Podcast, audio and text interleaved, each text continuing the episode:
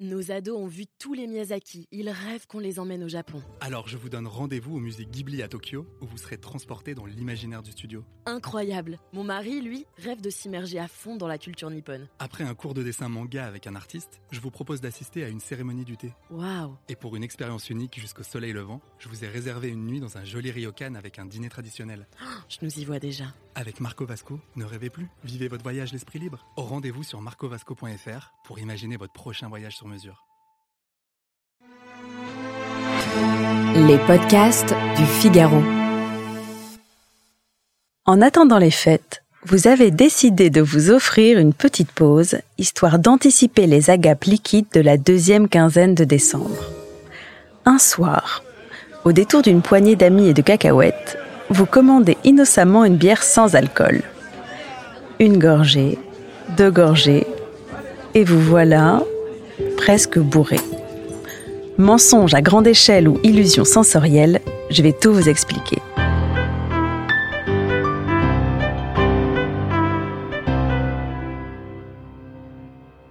Avec près de 2500 brasseries implantées sur le territoire national, contre 500 en 2013, la France reste le huitième producteur de bière en Europe et le premier par le nombre de sites de production.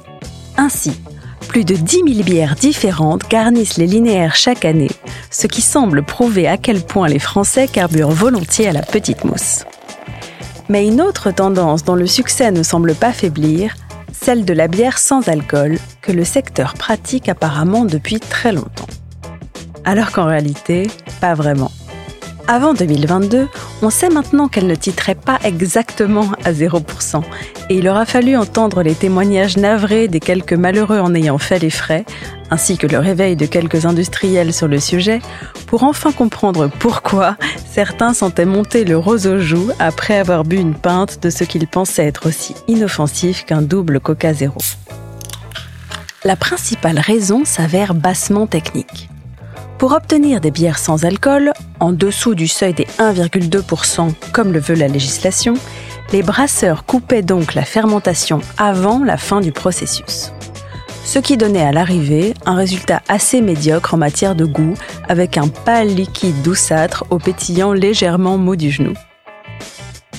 Aujourd'hui, grâce à la technologie, il est possible de pousser la fermentation pour que les arômes atteignent leur maximum avant d'opérer une douce distillation sous vide afin que l'alcool s'évapore miraculeusement du breuvage final.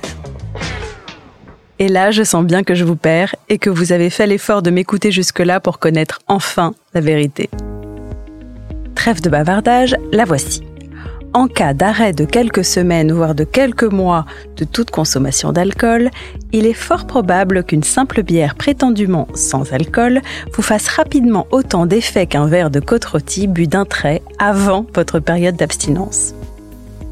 Après quelques gorgées, vous voilà brusquement plus détendu, prêt à faire des promesses que vous ne tiendrez pas, à envisager de vous mettre à la natation synchronisée ou à écrire une biographie illustrée de Napoléon en 10 volumes. Bref, vous êtes ivre, mais vous ne le savez pas encore. Parce qu'à l'instar de vos tout premiers panachés, souvenez-vous que même quelques malheureux degrés peuvent suffire à vous faire tanguer. Alors la prochaine fois, assurez-vous que votre bière soit vraiment dernier cri et faites enfin confiance aux merveilles de la technologie.